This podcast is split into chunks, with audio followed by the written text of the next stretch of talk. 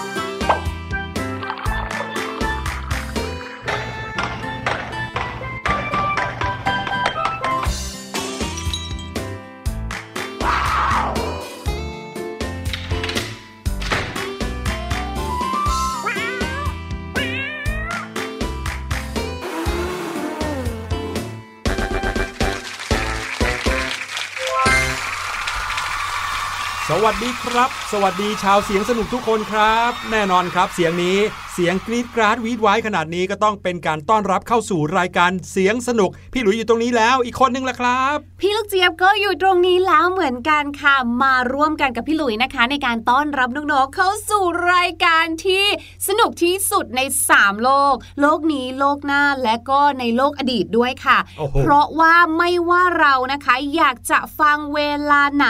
อยากจะฟัง episode เก่าๆหรือว่าวันนี้ค่ะ เราคิดว่าอุ้ยอยากจะรู้จังเลยว่าในอนาคตหรือ episode หน้าจะเป็นตอนอะไรนะคะ สามารถเข้าไปเช็คง่ายๆ ได้เลยค่ะ ทางหน้าเว็บไซต์ Thai PBS Podcast หรือถ้าเกิดว่าคุณพ่อคุณแม่ท่านไหนนะคะ ได้ดาวน์โหลดแอปพลิเคชันลงมาแล้ว ในชื่อเดียวกัน Thai PBS Podcast ก็สามารถที่จะเข้าไปคลิกดูกันได้เลยอย่างสนุกสนานค่ะ วันนี้นะครับรายการเสียงสนุกของเรามีเรื่องที่น่าทึ่งมาฝากน้องๆถึง 2 เรื่องครับ เพราะว่าพี่หลุยกับพี่ลูกเจี๊ยบเนี่ยแอบไปคุยกันว่าในเทปนี้หรือว่าใน EP นี้เนี่ยพวกเราจะไปสรรหาเรื่องจริงเหลือเชื่อมาเล่าให้น้องๆฟัง แล้วเดี๋ยวเราจะให้น้องๆ หรือว่าคนที่ฟังรายการเสียงสนุก EP นี้นะครับตัดสินว่า เรื่องราวของใครที่เป็นเรื่องจริงเหลือเชื่อมากกว่ากัน พี่ลูกเจี๊ยบให้พี่หลุยชนะไปเลยค่ะ อ้าวทำไมล่ะครับ เพราะว่าพี่ลูกเจี๊ยบไม่เห็นรู้เรื่องเลยไม่ได้เตรียมมาเลยอะ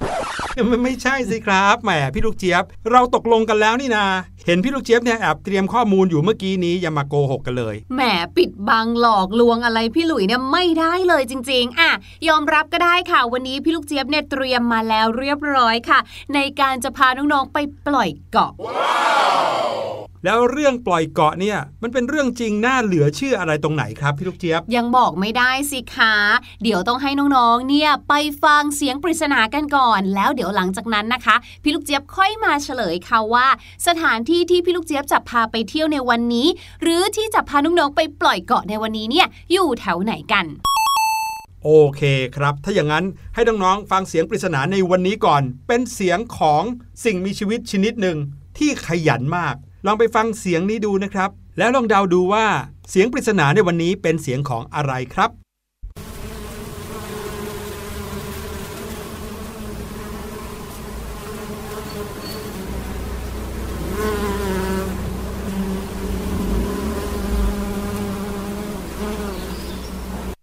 ฉันเป็นมดขยัน มด ทางนั้นนาดูฮือฮือทำไมครับ ร้องเพลงนี้ทำไมครับ ก็พี่หลุยให้คำใบ้ว่าขยันไง อ๋อเป็นสัตว์ที่ขยัน ใช่ค่ะ อืมสัตว์ที่ขยันก็เลยนึกถึงมดอย่างเงี้ยเหรอ ใช่ไม่ใช่พี่ลูกเจี๊ยบแน่นอน พี่ลูกเจี๊ยบไม่ขยันน้อง ๆ เห็นด้วยกับพี่ลูกเจี๊ยบหรือเปล่าครับ ว่าเสียงที่พี่หลุยเปิดเมื่อกี้นี้ น่าจะเป็นเสียงของมด ว่าแต่ว่าตั้งแต่เกิดมายังไม่เคยได้ยินเสียงของมดเลยนะ นี่ไงไม่มีบุญนั่นน่ะสิอะ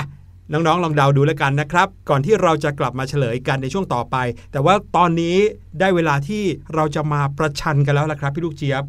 น้องๆครับใน EP นี้พี่หลุยกับพี่ลูกเจี๊ยบเนี่ยคุยกันมาก่อนว่า เราจะนำเอาเรื่องราวที่เป็นเรื่องจริงนะครับ แต่ว่าเป็นเรื่องจริงที่เหลือเชื่อ ไม่น่าเชื่อว่าจะมีสิ่งนี้เกิดขึ้น หรือเรื่องราวจะเป็นอย่างนี้จริง ๆ ในโลกใบนี้นะครับมาผลัดกันเล่าให้น้องๆฟัง แล้วดูสิว่าเรื่องไหนของใคร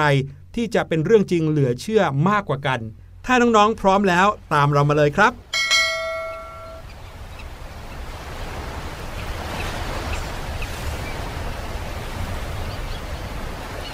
สายลมแสงแดดแล้วก็เสียงคลื่นขนาดนี้เนี่ยนะคะ จะเป็นที่ไหนไม่ได้เลยค่ะ นอกจากที่เกาะนั่นเองวันนี้นะคะพี่ลูกเจี๊ยบได้พาน้องๆกับพี่หลุยมาเที่ยวที่นี่ แต่ก่อนที่จะไปเฉลยนะว่าเราอยู่กันที่ไหนเนี่ย พี่ลูกเจี๊ยบขอปูพื้นเอาไว้ให้ทุกคนก่อนนะคะ เป็นเอาเสื่พื้อนกมาเหรอครับระเบื้องด้วยอ๋อเป็นพื้นกระเบื้องพื้นด้วยกระเบื้องเลยค่ะ เพราะว่าต้องการความหนาแน่นแข็งแรงมากๆเลยสำหรับน้องๆคนไหนนะคะ รวมไปถึงพี่หลุย ถ้าเกิดว่าได้มีโอกาสเดินทางไปเที่ยวต่างประเทศเนี่ยสิ่งหนึ่งนะคะที่เราจะได้ยินกันอยู่บ่อยๆเลยนะก็คือเรื่องของเวลาในแต่ละประเทศเนี่ยอาจจะแตกต่างกันไปค่ะอืมใช่ไหมบางทีเราต้องมีการตั้งนาฬิกาตั้งเวลากันใหม่เลยนะ ใช่ แล้วก็จะต้องมีเวลาในมือถือของเรา หรือว่ามีเวลาในอีกเครื่องของเราอะค่ะ ตั้งเอาไว้ดูครับว่าเอ๊ะ ตอนนี้ที่ประเทศไทยของเราเท่าไหร่ แล้วประเทศที่เราอยู่ตอนเนี้ยเท่าไหร่ อย่างสมมุติว่าประเทศใกล้ๆเราหน่อยค่ะ ประเทศญี่ปุ่น เวลาก็จะห่างกันอยู่ประมาณ 3 ชั่วโมงใช่ไหมคะครับอ่าทีนี้ค่ะ เวลาที่ต่างกันแบบนี้เนี่ยนะคะ เราเรียกว่าเวลามันจะแตกต่างกันตามไทม์โซนที่ถูกกำหนดเอาไว้อยู่แล้วค่ะครับ ถ้าเกิดว่าเราเนี่ยเดินทางไปเอ่อแถบญี่ปุ่นเกาหลีคือเอเชียด้วยกันเนี่ยเวลาเขาจะเร็วกว่าเราอยู่ประมาณ 2-3 ชั่วโมง แต่ถ้าเราเดินทางไปแถบยุโรป เวลาจะถอยหลังค่ะ ก็คือจะดีเลย์จะช้ากว่าเราอยู่แบบหลายชั่วโมงเลยครับทีนี้ค่ะ ในเรื่องเวลาจะมากกว่าน้อยกว่าเนี่ยก็เรื่องหนึ่ง วันนี้พี่ลูกเจี๊ยบพาน้องๆมาเที่ยวเนี่ย ไม่ใช่แค่หมู่เกาะเดียว พี่ลูกเจี๊ยบไปเห็นว่าเนี่ยข้างหน้าเราเนี่ยห่างกันประมาณ 4 กิโลเนี่ยค่ะครับก็มีหมู่เกาะอีกเกาะหนึ่งแหม่ไหนๆจะมาแล้วเนาะก็ไปอืมเที่ยวให้ครบเลยสองเกาะ มีสองเกาะสามารถนั่งเรือไปมาหาสู่กันได้ด้วยใช่ไหไปมเนี่ยมาหาสู่กันได้เลยค่ะถ้าเกิดว่าเราพร้อมแล้วเนี่ยนะคะ ตอนนี้เนี่ยเราอยู่ที่หมู่เกาะไดออมีดซึ่งอยู่ทางตอนกลางของช่องแคบเบริงในมหาสมุทรแปซิฟิกค่ะ ครับ ซึ่งที่หมู่เกาะนี้เนี่ยนะคะ ก็จะมี หมู่เกาะ Big Diomede ค่ะ หรือเขามีอีกชื่อหนึ่งนะคะ เป็นชื่อแบบออกแนวรัสเซียนิดนึงก็คือรัตมานอฟอืมอะไรที่ลงแบบมานอฟมานอฟหรือว่านอฟนอฟเนี่ยมักจะเป็นรัสเซียเนาะครับอะนอกจากนั้นก็มีอีกหนึ่งเกาะด้วยนะคะ คือ Little Diomede ค่ะแหมมี Big แล้วก็มี Little นะคะครับแต่เจ้าของของสองเกาะเนี้ยไม่เหมือนกันนะ เพราะว่า Big Diomede เนี่ยเป็นของรัสเซียค่ะ ส่วน Little Diomede เนี่ยเป็นของสหรัฐอเมริกาโอ้โห เป็นของสองประเทศที่เป็นคู่บิ๊กแข่งเบิ้กันมเลย แล้วมาอยู่ติดกันอย่างนี้เลยเหรอครับ นั่นนะสิ ห่างกันแค่เพียง 2.4 ไมล์หรือว่าประมาณ 3.8 กิโลอะทวนทวนๆเลยให้ไปที่ 4 กิโลเมตรค่ะโอ้มองด้วยสายตาตอนนี้เนี่ยนะ เห็นอยู่ลิบๆเหมือนกันนะครับ ถูกต้องค่ะ คราวนี้ค่ะ เดี๋ยวเราจะเดินทางนะคะ จากเกาะ Little ไปยังเกาะบิ๊กกันครับนะคะ แต่อยากให้น้องๆเนี่ยตั้งนาฬิกากันนิดนึงค่ะ ถ้าพร้อมเดินทางแล้วเราไปกันเลยค่ะ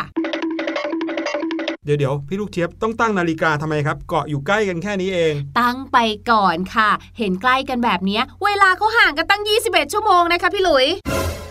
เวลาห่างกันเกือบหนึ่งวันเลยเหรอครับ ใช่ ก็เจ้าสองเกาะเนี้ยด้านตั้งอยู่ระหว่างเส้นแบ่งเขตวันสากลระหว่างเขตตะวันออกและตะวันตกบนมหาสมุทรแปซิฟิกกันสิคะ ครับทำให้การเดินทางข้ามเกาะจากตะวันออกไปยังตะวันตกเนี่ยเรียกว่าจากฟากหนึ่งของโลก ไปยังอีกฟากหนึ่งของโลกเลยนะ รวมๆแล้วก็เลยทำให้เวลาเนี่ยนะคะห่างกันไปตั้ง 21 ชั่วโมงแน่เดี๋ยวนะเดินทาง 4 กิโลเมตรเนี่ยเวลาห่างกัน 21 ชั่วโมง ใช่ เป็นไปได้ได้ยังไงครับ เช่นถ้าเกิดว่าออกจากเกาะหนึ่งเนี่ยตอน 7 โมงเช้านะครับแล้วก็นั่งเรือไปอีกเกาะหนึ่งซึ่งห่างกันแค่ 4 กิโลเมตรค่ะแทนที่จะผ่านไปสักหนึ่งชั่วโมงไม่ใช่ค่ะ ถอยหลังกลับไป 21 ชั่วโมง ใช่ เท่ากับว่าพี่หลุยก็ย้อนเวลาได้สิครับ ใช่ตั้ง 21 ชั่วโมงเนี่ยพี่หลุย โอ้โห เก๋ปะล่ะ แล้วถ้าเกิดว่าพี่หลุยสลับกันนะ จากหมู่เกาะอีกหมู่เกาะหนึ่งเดินทางกลับมา ครับ ก็ให้บวกไปข้างหน้า 21 ชั่วโมงโอ้โหเท่ากับว่าพี่หลุยเนี่ยสามารถไปยังอนาคตได้ นี่ เก๋ปะล่ะ สามารถเดินทางข้ามเวลาได้เลย ที่สุดเลยโอ้โห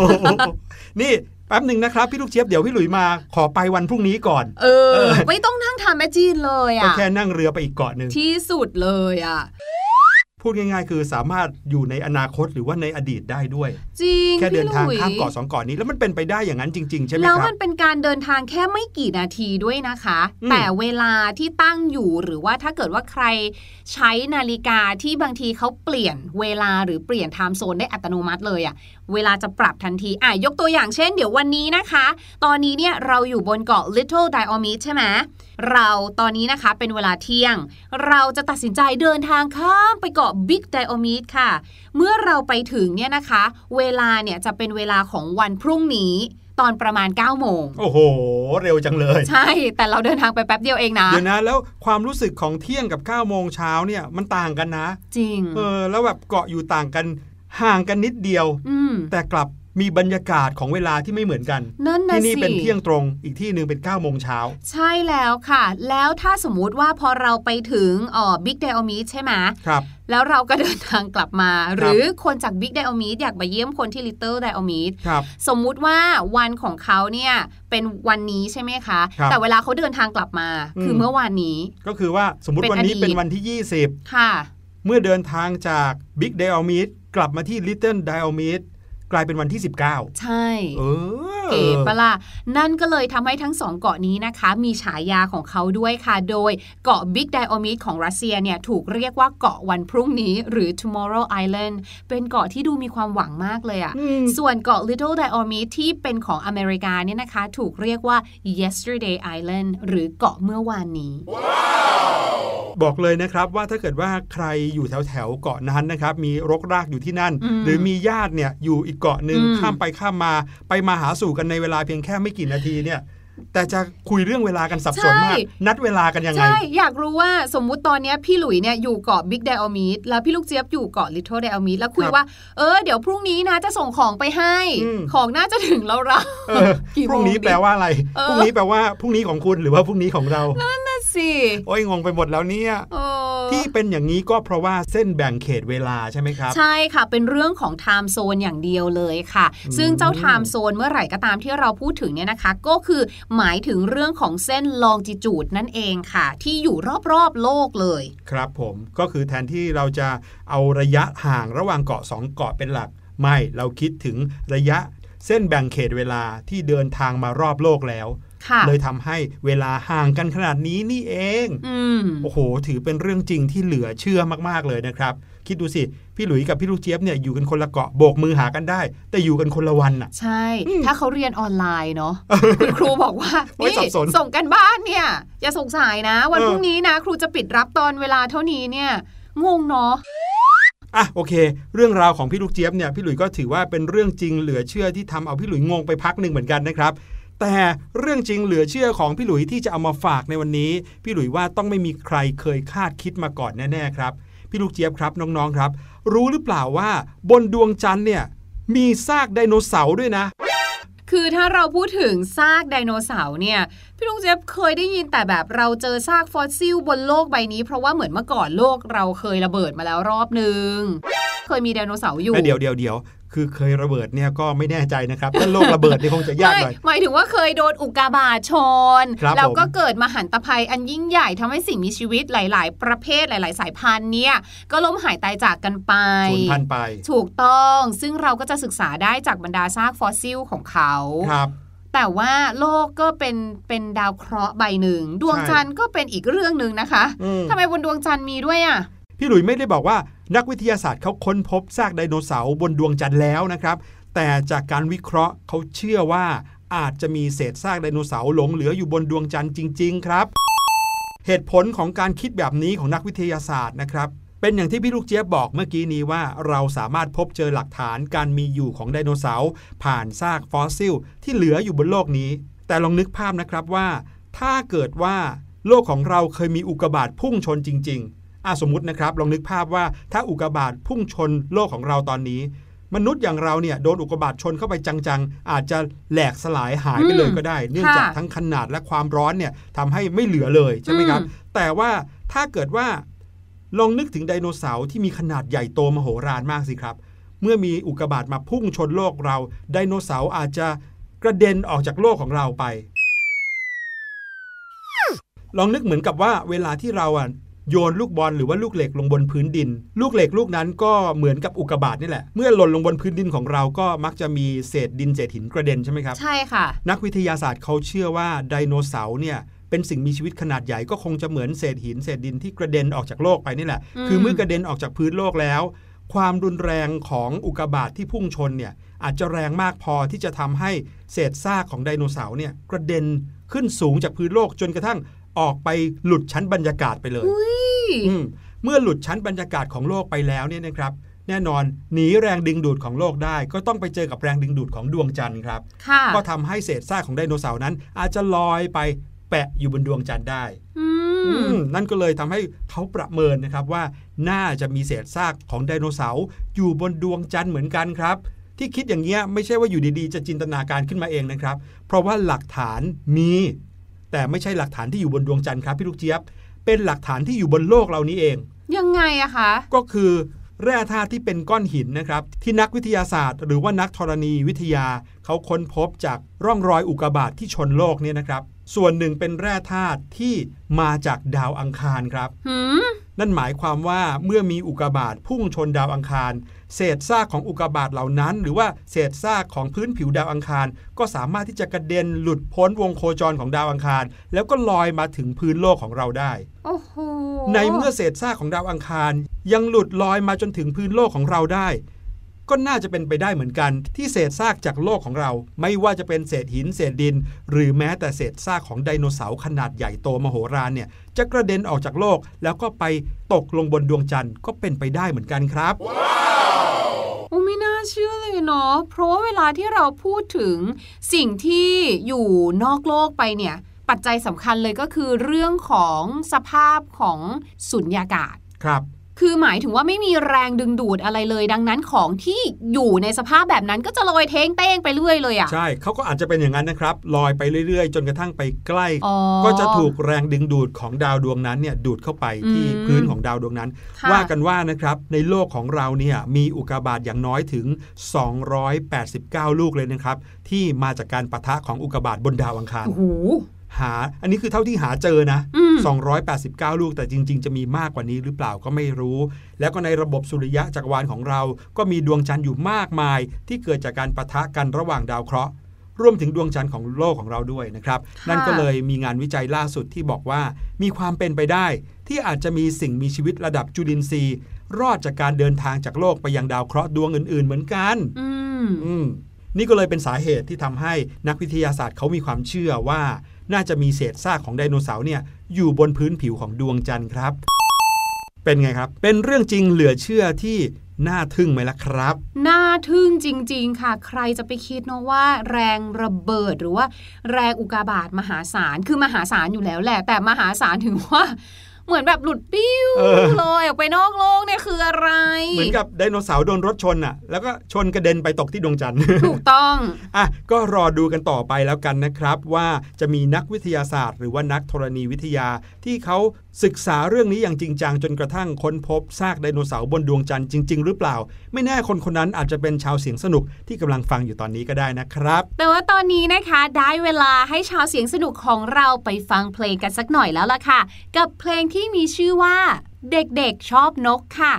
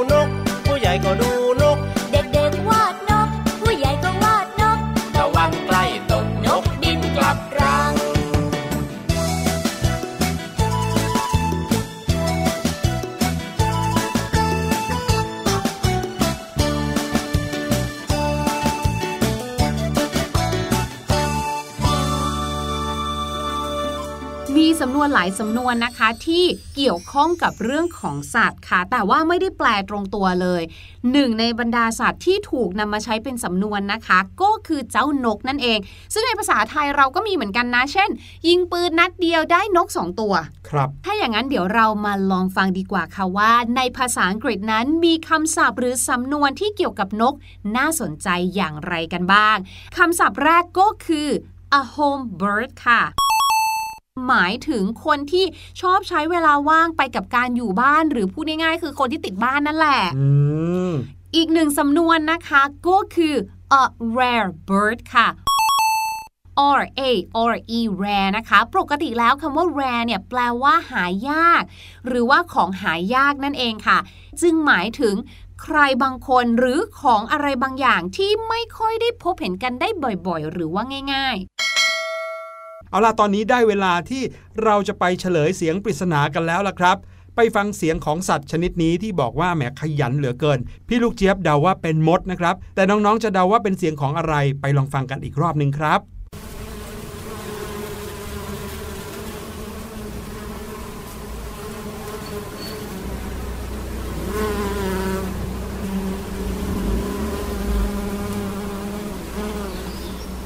เป็นไงครับพี่ลูกเจี๊ยบยังคงยืนยันว่าเป็นเสียงของมดอยู่หรือเปล่าๆอย่างที่พี่หลุยบอกนั่นแหละค่ะว่าปกติแล้วมดเวลารวมตัวกันเนี่ยเขาก็ไม่ได้เป็นเสียงแบบนี้นะ ใช่ อันนี้บอกเลยว่าอยู่กันเป็นฝูงซึ่งเยอะมากๆเลยนะครับ แล้วเมื่อเราเห็นฝูงของสัตว์ชนิดนี้อยู่ตรงหน้าเราเนี่ยควรจะกลัวเลย เพราะว่านี่คือเสียงของฝูงพึ่งกำลังบินอยู่ครับ พึ่งเสียงกำลังบินเหรอลยคะถูกแปต้ลองว่ายังไม่แข็งแรงสิคะกำลังแบบเพิ่งจะหัดบินอันนั้นมันย่างงี้ยเพิ่งจะบินอ๋อแต่อันนี้พึ่งครับฝูงพึ่งอยู่กันเป็นกลุ่มใหญ่เลยนะครับ ซึ่งก็ต้องบอกเลยว่าพึ่งนั้นเป็นสัตว์ที่มีพิษนะครับเขาอาจจะต่อยเราจนกระทั่งเป็นแผลหรือบาดเจ็บสาหัสได้ เพราะฉะนั้นถ้าได้ยินเสียงนี้อยู่ที่ไหน ให้มองหาต้นกำเนิดเสียงแล้วก็อยู่ห่างๆเลยนะครับ วันนี้รายการเสียงสนุกหมดเวลาลงเรียบร้อยแล้ว กลับมาพบกันได้ใหม่ EP หน้ากับเรื่องราวดีๆ ที่พี่หลุยพี่ลูกเจี๊ยบนำมาฝากกัน วันนี้ลาไปก่อน สวัสดีครับ สวัสดีค่ะ สบัดจินตนาการ สนุกกับเสียง เสริมสร้างความรู้ในรายการ